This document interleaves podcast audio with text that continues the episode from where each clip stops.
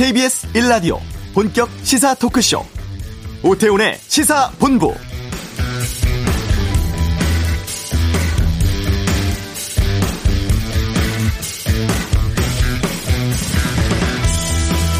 정부가 백신 2,300만 명분을 추가로 확보했다고 오전에 발표했습니다. 화이자 백신, 노바백스 백신 등이 추가돼서 기존 확보된 5,600만 명분 포함해서 모두 7,900만 명분의 백신 도입이 확정된 셈인데요. 최근 전 세계적인 백신 확보 경쟁으로 상반기 백신 수급이 불확실성 점점 커지고 있는 상황인데 일부 물량 앞당겨 도입하는 계약 체결했다고 합니다. 그리고 오는 26일부터는 아스트라제네카 백신 1차 접종 시작됩니다. 요양병원 입소자, 종사자 등 27만 명이 우선 맞게 되고 다만 65세 미만으로 제한합니다. 고령층에 대한 효능 논란 감안한 조처라고 하고요. 65살 이상 고령자 접종은 다른 백신 도입될 예정인 2분기로 미뤄졌다고 하는데요. 오태훈의 시사본부 잠시 후 이슈에서 질병관리청 연결해 백신 접종에 대해 자세히 알아보는 시간 갖겠습니다. 세월호 참사 당시 구조 활동 제대로 하지 않아서 재판에 회부된 해경 지휘부에게 무죄가 선고됐습니다. 양변의 이열제를 살펴보고요. 2부 정치와 투있습니다. 4차 재난지원금 또 MB 당시 국정원의 국회의원 사찰 의혹 등에 대해서 다양한 의견 듣는 시간 준비하겠습니다. 전기차 보조금 상한제 관련한 업계 동향은 권영죄 차차차에서 알아보죠. 시사본부 지금 시작합니다. 네, 2월 26일 그러니까 다음 주 금요일입니다. 이때부터 코로나19 백신 접종 우리나라에서 시작합니다. 정부가 구체적인 계획 어제 발표를 했고 단 그 65세 이상 고령층에 대한 접종은 보류됐죠. 그러면 고령 층은 언제 접종 가능할 것인지 또 접종 후에 여러 가지 이상 반응이 있으면 어떻게 어떻게 해야 될지 좀 궁금한 점들이 많이 있습니다. 오늘 좀 알아보겠습니다. 질병관리청 예방접종관리과의 홍정익 과장을 연결하겠습니다. 안녕하십니까? 네, 안녕하세요. 홍정익입니다. 예. 그 코로나 백신을 이제 예방접종관리과에서 담당하게 되는 거 아니겠습니까? 네, 그렇습니다. 예. 예전에 통상적인 예방접종에 비해서는 일이 상당히 좀 많아지실 것 같습니다. 네, 그래서 범정부 기구로 예. 코로나19 예방접종 대응 추진단을 설치를 해서 어. 저희도 그 부분으로 또 같이 일을 하고 있습니다. 예, 오늘 좀 궁금한 것 좀 여쭤보도록 하겠습니다. 먼저 만 65세 이상 고령층은 당분간 이 1차 접종할 수 있는 아스트라제네카 백신은 접종 안 된다고 하는데 왜 빠지게 됐는지부터 좀 여쭙겠습니다. 네, 그 이번에 그 가장 우선순위가 높은 이제 그 기관으로 저희가 요양병원과 요양시설에 있는 그 입원 입소자 그리고 네. 종사자를 1순위로 정했습니다. 예. 그런데 그 요양병원과 요양시설이라는 곳이 65세 이상 연령층이 많이 계신 곳인데요. 예. 그런데 저희들이 그 현재까지 근거에 따르면 아스트라제네카 백신이 안전성과 면역 형성 능력 음. 그리고 중증 질환과 사망을 예방하는 효과는 명백하게 확인되어 있지만 네. 65세 이상 연령층에서 유효성이 통계적으로 입증되지 않았다라는 이제 그런 부분이 지적이 돼서 네. 이제 예방접종 전문위원회에서 이번 2, 3월 접종 대상인 요양병원과 요양시설에 입원 입소하신 분 그리고 종사자 중에서 65세 이상은 그 유효성에 대한 추가 자료가 확보될 때까지 기다렸다가 접종하는 것이 좋겠다라고 결정을 하셨습니다. 어, 자료가 확보될 때까지 좀 기다렸다가 맞아야 된다 이렇게 말씀해 주셨는데 65세 이상이 이제 고위험군에 속하지 않겠습니까? 네, 그렇습니다. 그럼 이분들은 언제쯤 맞을 수 있을까요? 그 저희들이 이제 요양병원과 요양시설의 그 접종 대상자 중에서 3월에 먼저 65세 미만 연령층을 접종하게 되고요. 네. 이 접종을 진행하면서 현재 진행 중인 미국의 임상시험 결과 등을 참고를 해서 음. 유효성이 입증되면 4월 중에는 65세 접종이 시행될 수 있을 걸로 기대를 하고 있고요. 예, 예. 일반 국민들은 그 원래 4월 이후에 2분기 접종 대상으로 되어 있기 때문에 네. 그분들의 접종 순서가 변동되거나 그러지는 않을 걸로 보입니다. 음. 그 정부가 11월에 집단 면역 달성하는 걸 목표로 하겠다라고 밝혔잖아요. 네. 그런데 그렇습니다. 65세 이상 인원이 많으신데 이분들이 좀 미뤄진다 그러면은 그 11월 집단 면역에도 좀 계획에 차질을 빚지 않을까 싶은데 어떻습니까?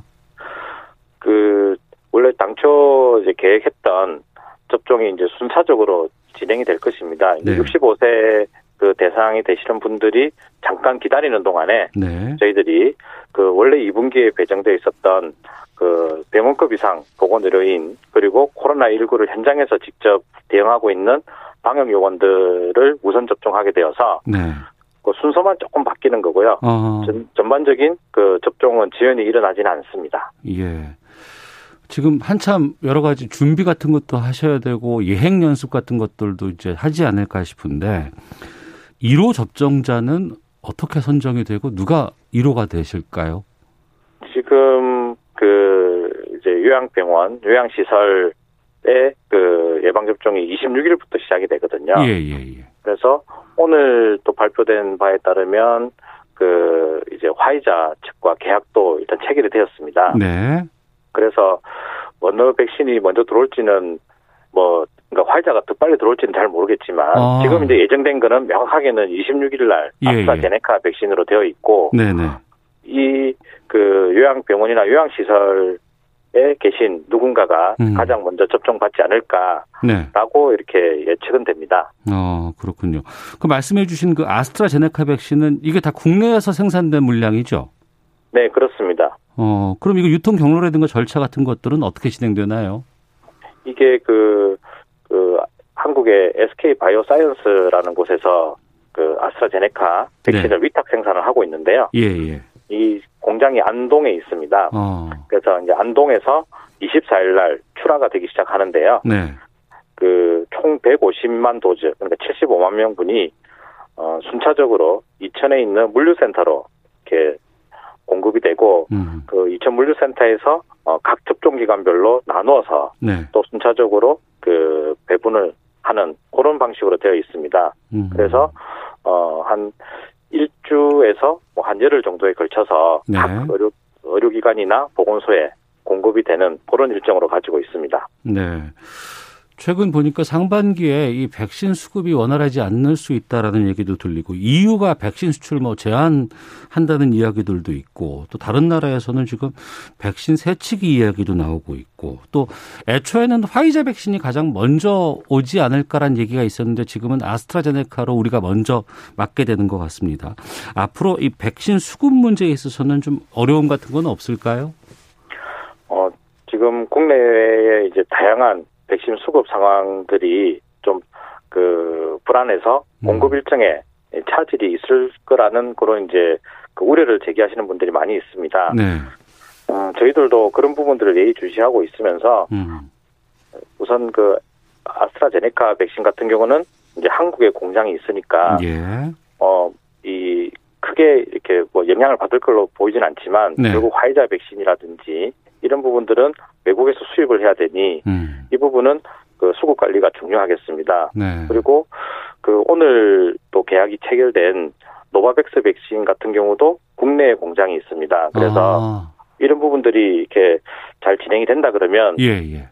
어, 국내에서 생산되는 백신들을 어, 우리나라에서 또 활용할 수 있는 그런 장점이 있기 때문에 네. 저희들은 이제 외국보다는 백신 공급의 불확실성이 조금 음. 더, 어, 좀 떨어지지 않을까. 네. 그래서, 네. 그, 차근차근 이제 접종 계획을 이행해 나갈 계획이고, 어, 일부분에 있어서도 어쨌든 뭐 질병관리청 만의 역량으로는 안 되고요. 음. 본부처 역량을 총동원해서 네. 대응해 나가는 그런 노력을 보일 것입니다. 네. 그러면 우리나라의 백신 생산 공장이 있는 백신들이 여러 회사 가운데 아스트라제네카 그리고 노바 백신 이것은 다 지금 국내에서 생산 가능한 거군요. 예, 예, 그렇습니다. 아, 그렇군요. 그리고 좀 그 만약에 접종 대상자로 선정이 되면 이게 연락이 어디서 오는 건지 아니면 내가 직접 확인해야 되는 건지 좀 궁금하거든요. 어떻습니까? 예, 예방 접종 내가 언제 받을 수 있는지 많이 궁금하실 겁니다. 그래서 네. 저희들이 대략적인 그 접종에 대한 순서 또는 예. 이제 그런 부분에 대해서는 이제 자주 공지를 해드리고 있고 이미 1월 28일 날 방향성은 이제 제시를 해드렸습니다. 그래서 그 이제 3월 달부터 저희들이 그 홈페이지를 통해서 네. 본인의 그 간 이제 연령이라든지 또는 이제 몇 가지 체크할 수 있는 뭐 만성 질환이 있는지 이런 거를 확인하면 네. 어 접종 시기를 이제 본인이 확인할 수 있는 방법이 있고요. 네. 그리고 그 연령으로 또 접종을 받으시는 분들은 저희들이 미리 정보를 다 입수하고 있기 때문에 네. 그 사전에 그 이제 공지를 해드립니다. 그래서 음. 그 홈페이지를 통한 공지, 뭐 브리핑을 통한 공지도 있고 연령이나 이런 걸로 사전 등록이 되신 분들은 저희들이 알람을 한 달 전부터 네. 어, 예약 일정이 예약 가능한 기간이니까 등- 등록을 해주십시오. 뭐 어. 이런 식으로 요청을 드리게 됩니다. 예. 예, 그렇게 되면 거기에 맞춰서 이제 모든 예방 접종은 사전 예약을 기반으로 하고 있거든요. 예, 예. 그리고 이제 사전 예약을 일단 하시게 되면 네. 그 예약하실 때 그 알람에 대한 동의를 또 다 받게 되어 있어서 어. 어, 예약을 한 하신 그 정보를 가지고 저희가 어, 일주일 전에, 3일 전에 예약 당일 계속 그 접종 후에도 이상 반응이 있는지 별 네. 이상이 없는지를 계속 문자로 확인하게 되겠습니다. 어, 그런 연락이 오면 좀 내가 관리받고 있구나라는 좀 안도감도 좀 있을 것 같은데. 네, 다른 한편으로는 사전 예약을 했는데 갑자기 일이 생겨서 만약에 이거를 맞지 못하거나 예약을 취소하게 되면은 뒤로 막 밀리는 건가요? 어떻게 되는 겁니까? 그러니까 접종 거부를 명시적으로 하시지 않고 예. 어떤 특별한 사정 때문에 음. 당일 접종을 못하겠다라고 이렇게 연락을 주시면 네. 예약 일정 조정이 가능합니다. 아, 이제 본인이 이제 그 예방 접종 날짜에 도래해서 예. 어 이제 사정이 생겨서 어 변경이 가능한 거고요. 음. 처음부터 예방 접종을 하지 않겠다라고 네. 이렇게 명시적으로 거부를 하신 경우에는 어. 접종 순서가 뒤로 밀리게 됩니다. 아, 그렇군요. 약간의 조정은 가능하다고 말씀 이해될 것 같고요. 65세 미만인데 만약에 내가 좀 이렇게 몸이 좀 원래 안 좋은 데가 좀 있다. 아니면 뭐 만성 질환 같은 거 갖고 있다. 이런 분들은 괜찮습니까? 네, 만성 질환자는 어 예방 접종을 우선적으로 맞아야 될 그런 대상자에 포함됩니다. 음. 그래서 꼭 저희들이 접종을 받으시라고 권고를 하고 안내를 해드리고 있습니다. 그러니까 오히려 다른 좀 병을 갖고 있는 분들은 그 병 때문이라도 먼저 좀 접종을 받도록 하는 게 좋겠군요. 어 이제 접종 순서는 저희들이 이제 그 네, 고령자, 그, 어. 아, 고령자가 가장 높고요. 65세 예. 이상이 높고 그 후순위로 이제 만성 질환자가 포함이 되게 되겠습니다. 음. 예, 그러니까 순서는 그렇게 되어 있지만 순서가 있다 하더라도 본인이 예방 접종을 망설이는 경우가 많거든요. 네네. 그래서 그 가능하면 예방 접종 받아달라고 저희들이 계속 안내를 해드리고 그렇게 할 예정입니다. 네. 이 정말 소중한 백신입니다. 지금 뭐 사재기까지도 좀 벌어진다는 얘기가 들리기도 하는데 일본에서는 이렇게 어렵게 구한 백신을 주사기를 잘못 사서 뭐 상당 뭐 천만 명분 이상을 날리게 됐다고 하는데 우리는 이거 문제 없습니까? 주사기는? 네, 그렇습니다. 저희들은 그 이제 주사기에 그 빈 공간이 가장 최소화되는 네. 그러니까 잔여량이 남지 않는 그 주사기를 사용하게 됩니다. 네. 그 주사기를 그 상반기에 이미 충분한 양을 이제 계약을 했고요. 네. 그래서 이 주사기를 사용하면 그 특히 화이자 백신 같은 경우가 한 병에 다섯 명을 쓸 수 있는 분량으로 처음에 나왔다가 네. 이 최소 잔여량 잔여량을 남는 주사기를 사용하면 여섯 명까지 쓸 수 있는 것으로 이렇게 되어 있고 이런 방식으로 다 이제 국가별로 허가가 나와 있는 그런 상황입니다. 네. 그래서 저희들은 국내에서 생산하는 주사기 자체가 음. 이 최소 잔여량을 남기는 주사기이기 때문에 네. 어, 그 백신이 뭐 모자라게 되는 그런 문제는 없습니다. 예. 백신 회사가 다르다 보니까 백신마다 여러 가지 좀 차이점들이 있을 것 같고 백신 맞고 나서 이상 반응이 있으면 뭐 20분간은 그곳에서 지켜봐야 된다는 얘기도 있던데 이 이상 반응 발생은 얼마나 관찰하게 되는 건가요? 저희가 그 예방 접종 후에 그 이상 반응 중에 가장 심각한 것이 예. 그 아나필락시스라고 하는 심한 알레르기 반응입니다. 예. 이 아나필락시스는 보통 예방 접종 후에 한 15분 또는 20분 정도에 나타나게 되어 있고요. 예. 그래서 그 요로 코로나 19 백신의 경우에는 음. 최소 15분간은 그 접종 장소에서 머물렀다가 아 별 문제가 없구나 뭐 어지럽거나 뭐 붓거나 이런 문제가 없다 그러면 네. 어 이제 귀가하셔도 되는데 예전에 혹시 알레르기 반응이 뭐 경험이 사소한 거라도 있었던 분은 30분 정도 머무르도록 그렇게 안내를 하고 있습니다. 네. 그 접종하고 관찰하기 위해서 이제 뭐 20분 정도는 계속해서 대기도 해야 되고 상황도 지켜봐야 된다고 하는데 이럴 때 혹시 코로나19 확산의 우려 같은 것들은 잘 관리될 수 있습니까? 네, 그 부분도 많이 걱정이 계시, 있으실 것 같은데 예. 저희들이 그래서 접종을 하기 위해서 이제 대기하는 장소와 음. 또 접종 받고 나서 대기하는 장소를 가능하면 이제 물리적 공간으로 분리하는 것을 권고를 하고 있고요. 예. 그리고 뭐 꼭 그렇게 되지 않는다 하더라도 네. 저희가 이제 칸막이를 둔다든지 음. 또는 이제 그 거리두기를 지킬 수 있는 공간을 확보하도록 그렇게 안내를 하고 있습니다. 그래서 예방 접종자가 일시에 몰려서 네. 대기 공간이 부족하거나 그렇지 않도록 그렇게 그 잘 조절하도록 그렇게 안내를 하고 있습니다. 네. 워낙에 많은 국민들께서 이 접종을 맞아야 되는 상황이기 때문에 좀 걱정들이 많으신 것 같은데 이상 반응이 나타날 경우에는 관리가 어떻게 되나요? 그러면? 그 이상 반응은 그 예방 접종에는 반드시 따라다니는 그런 이제 부분이라고 보시면 됩니다. 네. 가장 가벼운 이상 반응은 어, 주사 부위가 붓거나 네, 네. 아프거나 어. 또는 또 가벼운 발열이 있거나 하는 부분도 있고요. 예. 조금 전에 말씀드린 것처럼 심한 이상 반응은 이제 알레르기가 생겨서 뭐 아나필락시스 쇼크가 오는 경우도 있습니다. 네. 그래서 이런 부분들이 그 확률적으로 나타날 수 있기 때문에 음. 저희들은 그 의료진과 함께 요 이런 확률적인 부분에 대해서 대응하기 위해서 다 좀 준비를 하도록 네. 그렇게 하고 있고 요 부분에 대해서도 이제 그 국민들이 어 좀 이상하다라고 느끼실 때 네. 즉각 이제 진료를 받거나 신고를 할 수 있는 체계를 갖추고 있습니다. 그래서 아. 홈페이지를 통해서도 신고하실 수 있고 예. 전화를 통해서도 신고를 하실 수가 있습니다. 그러면 저희들이 그 부분에 대해서 어, 사후에라도 어떤 이상 반응이 어떻게 진행되는지 음. 관찰을 하게 되고요. 네. 혹시라도 뭐 의료 비용이 많이 들거나 이런 부분이 있다 그러면 그 인과성을 따져서 아 음. 이거는 예방 접종에 따른 이상 반응이다라고 하면 네. 거기에 대해서 이제 보상도 국가에서 해드리는 그런 체계를 가지고 있기 때문에 네. 어 그런 이제 이상 반응을 두려워해서 어, 예방 접종을 기피하거나 그렇지 않게 저희들이 어, 안내를 하고 또 준비를 하고 있습니다. 네. 뭐 이럴 일은 없겠지만요. 혹시라도 뭐 해외에서 우리가 계약한 물량들이 문제가 돼서 백신 못 들어온다거나 아니면 예방 접종 위해서 외국인들이 국내로 들어온다거나 뭐 이런 문제들 발생할 수도 있지 않을까 우려가 됐는데 여기에 대한 대책 같은 것들도 좀 챙기고 계시는지요?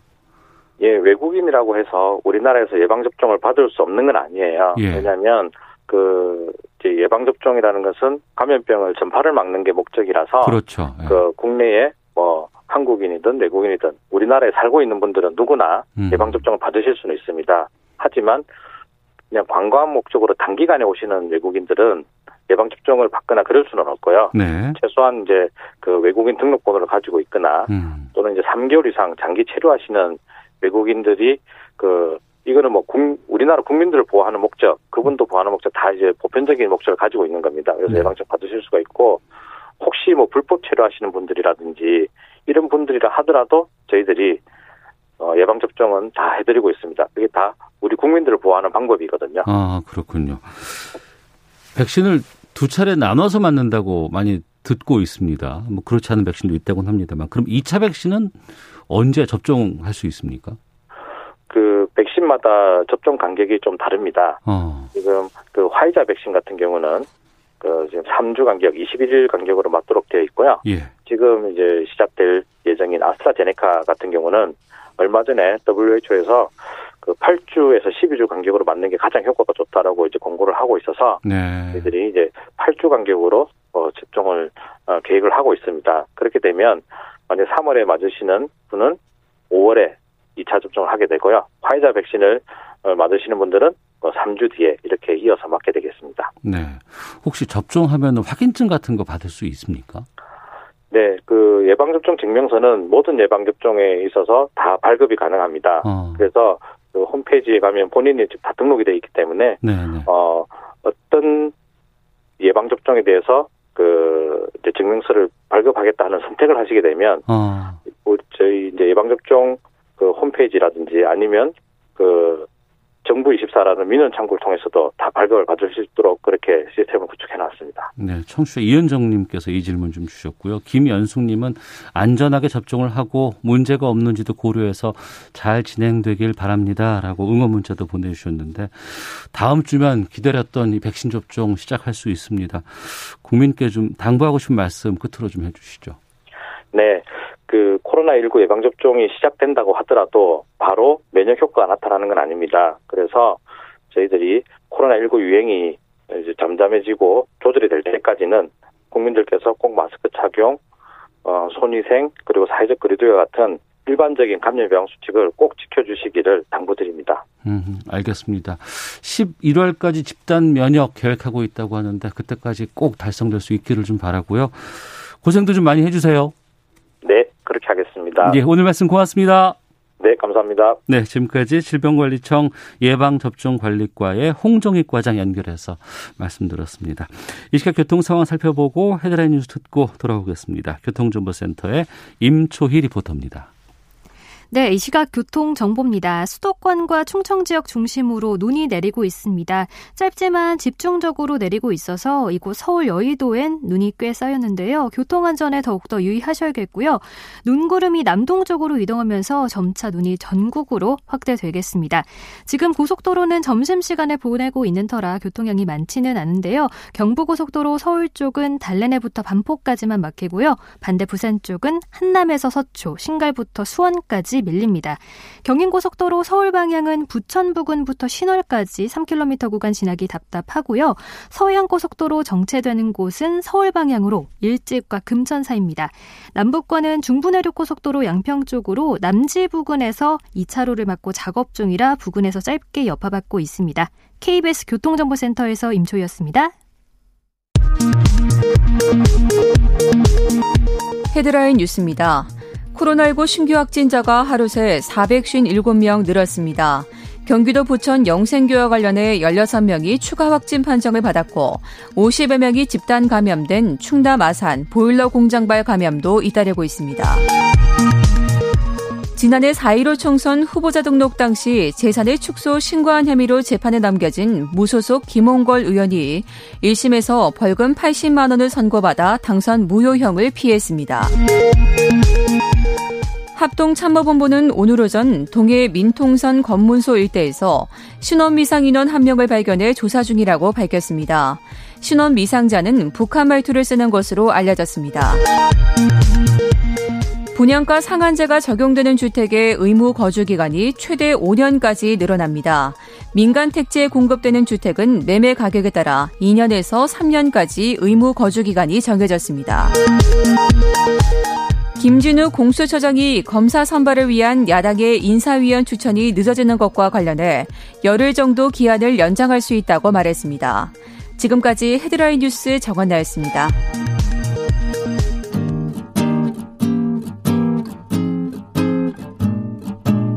KBS 1라디오 오태훈의 시사본부 여러분의 참여로 더욱 풍성해집니다. 방송에 참여하고 싶으신 분은 문자 9730번으로 의견 보내주세요. 짧은 문자는 50원, 긴 문자는 100원의 정보 이용료가 붙습니다. 애플리케이션 콩과 마이케이는 무료고요. 시사본부는 팟캐스트와 콩, KBS 홈페이지를 통해 언제나 다시 들으실 수 있습니다. 많은 참여 부탁드려요. 네, 사회를 뜨겁게 달군 이슈를 다뤄보는 시간, 양변의 이열지열 시간입니다. 2014년 세월호 참사 당시에 어, 구조 초동 조치를 제대로 하지 않아서 많은 이들이 숨지게 된 이 혐의를 가지고 재판에 넘겨졌습니다.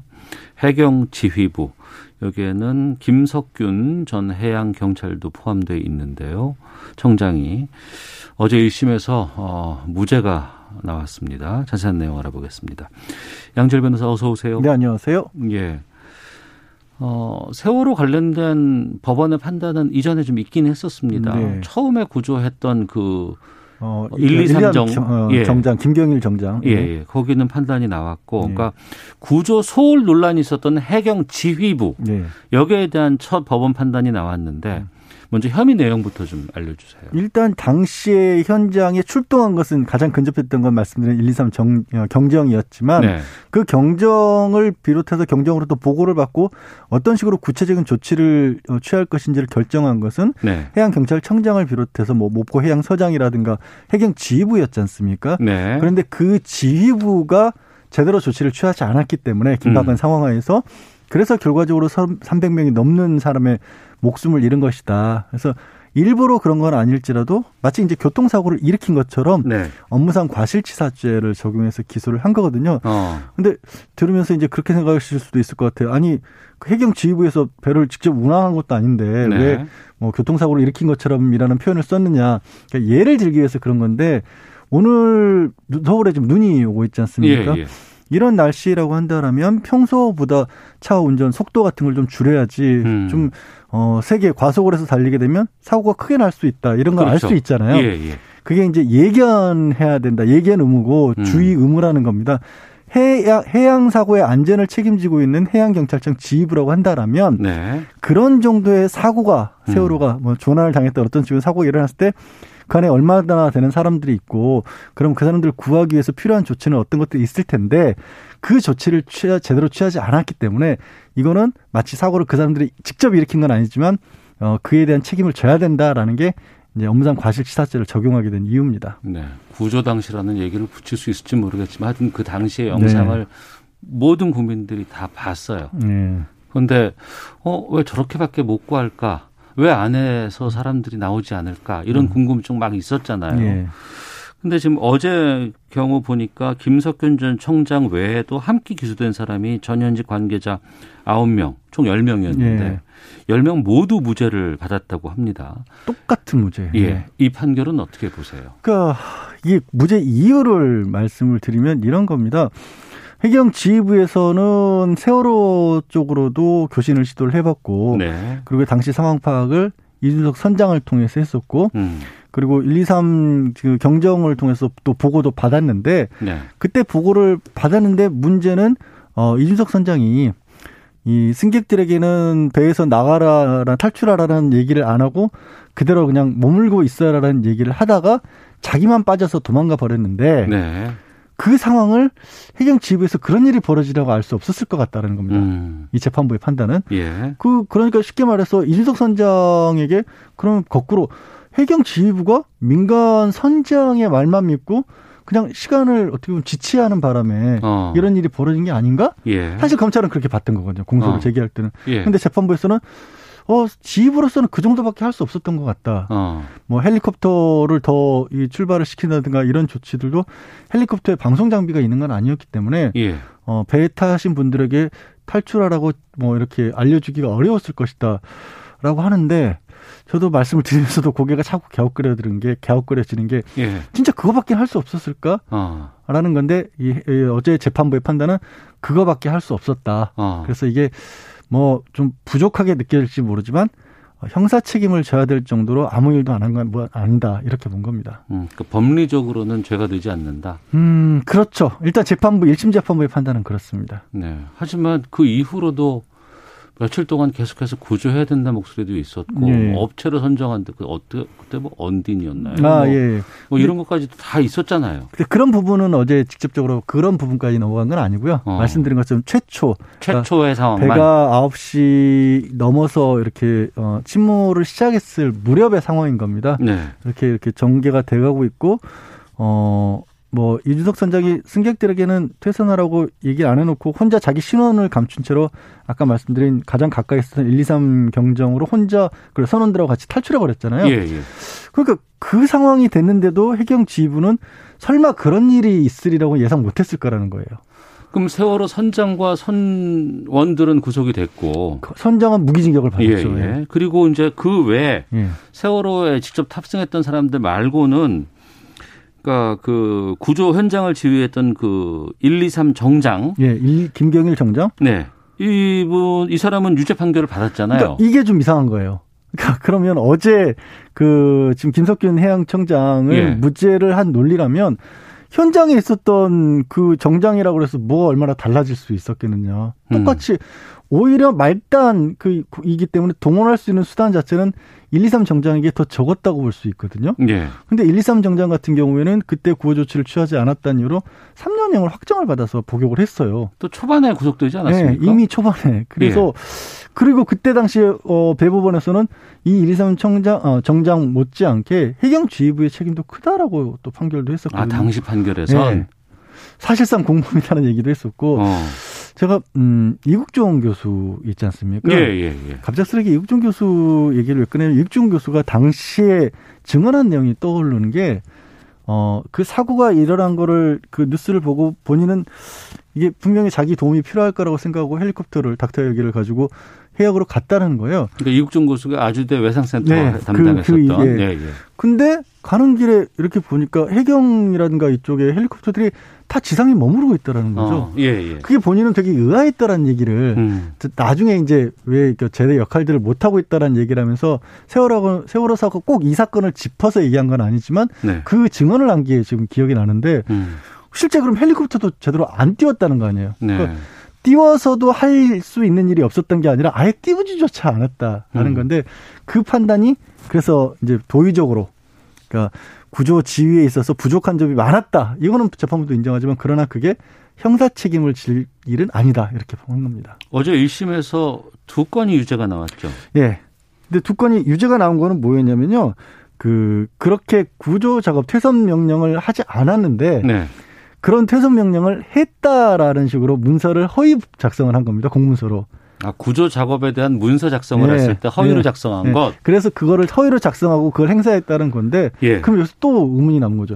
뭔가 이 일이 끝나고 나서 세월호 이 문제가 있고 나서 해양서장이 그런 나는 퇴선 명령을 내렸다라는 음. 문서를 왜 꾸몄을까요? 그러면 음. 자기가 그걸 하지 않은 게 뭔가 찜찜하니까 그걸 꾸몄다라고 보는 게 상식이지 않습니까? 예. 그러면 거꾸로 뒤집으면 그때 퇴선 명령이라든가 이런 것들을 해야 했다는 게 맞다라는 얘기도 되잖아요. 네. 그걸 이 스스로도 알고 있었다는 얘기잖아요. 음. 해경 지휘부에서. 네. 근데도 어쨌든 법원에서는 어 그거는 뭐 죄가 아니다라고 한 겁니다. 어제 1심에서 법원 법 어 검찰의 구형량은 네. 얼마였어요? 구형량은 제가 다른 사람들까지는 기억이 잘 안 나는데요. 김석균 청장 같은 경우에는 전 네. 청장 같은 경우 금고 5년이거든요. 어. 5년이 업무상 과실치사로는 법정 최고형입니다. 예. 그 최고형을 다 구형을 거의 다 한 거예요. 검찰에서는 최고형을 구형을 음. 했지만 법원에서는 이제 무죄를 선고한 예. 것인데 세월호 유가족 측은 법원의 판결이 면죄부 주기 재판이다 이렇게 반발을 했고 검찰의 부실 수사를 유가족들은 상당히 질타를 했어요. 그럴 수밖에 없는 게 아니 지금 해경 지휘부의 공동 책임이라는 얘기가 나온 게 김경일 123 정장의 재판에서도 나왔었는데 네. 이 특별수사단이 출범한 것 자체가 2019년 11월입니다. 음. 사고가 있은으로부터 6년이 지나서 네. 있죠. 사실상 거의. 네. 그러면 왜 이렇게까지 늦게 어, 출발할 수밖에 없었느냐. 그 중간중간에 뭐 짐작하시겠지만 너무 많은 일들이 있었기 때문에 이걸 누구 한두 사람의 어떤 고의에 의한 것이 아니더라도 뭐 그 당시 상황을 제대로 되짚어 볼 만한 것들이 없어질 수밖에 없는 상황이었잖아요. 네. 뭐 정권의 문제도 있었고 고의로 그랬던 뭐 일부러 아니 뭐 누군가의 어떤 실수가 겹쳤던지 간에 제대로 되짚어 보기에 너무 오랜 시간이 지나서 다시 수사에 착수를 했기 때문에 수사에 착수해서 오히려 결과적으로는 음. 어제 재판의 가장 큰 어떻게 보면 뭐 역사적인 문제라고 해야 될까요? 그거는 그게 당시에 일어났던 게 그냥 사고이지, 네. 그러니까 천재이지, 음. 사람 때문에 이 사고가 커진 건 아니다라는 식으로 법적으로 결론이 날 수 있다라는 거예요. 아. 왜냐하면 해경 지휘부에서는 할 수 있는 일을 다 했다라는 면제부를 준 셈이잖아요. 예, 예. 그렇게 돼버리면 어 세월호 어 그거는 어쩔 수 없는 일이었어 이렇게 될 수 있거든요. 음. 그게 사실 어제 재판에 가장 어, 아쉽고 안타까운 점이 되는 겁니다. 그러니까 그 부분이 유가족 분들께서 가장 힘든 부분이 아닌가요? 받아들일 수가 없으시겠죠. 어. 그러니까 아직도 침몰 원인을 우리가 제대로 알지 네. 못하고 있는 상황이고 그 많은 사람들이 희생이 났음에도 음. 불구하고 거기에 대한 것들을 제대로 우리가 확인할 수 없다 그러면 그 부분 좀 답답한 건데 어, 항소 당연히 하겠죠. 항소할 것이고요. 예. 결국에는 항소하면서 이게 아, 뭐 말씀드린 것처럼 과연 이 상황을 그대로 뭐 방치를 했었을 경우 시간이 흘렀을 경우 이렇게 큰 재난이 일어날 수밖에 없다는 걸 어느 정도 알았느냐, 어. 알수 있었느냐, 예. 예견 가능성이 있었느냐 이 부분을 추가적으로 입증을 해야 될 텐데요. 과연 어떤 것들이 더 필요할 수 있을지 모르겠습니다. 네. 시간이 많이 지났지만 아직도 밝혀진 건 얼마 되질 않습니다. 음. 자, 지금까지 양지열 변호사 함께했습니다. 고맙습니다. 네, 고맙습니다. 잠시 후 2부 정치와투 있고요. 권영재 차차차 시간도 준비되어 있습니다. 멀리 가지 마시고 2부에서 뵙겠습니다.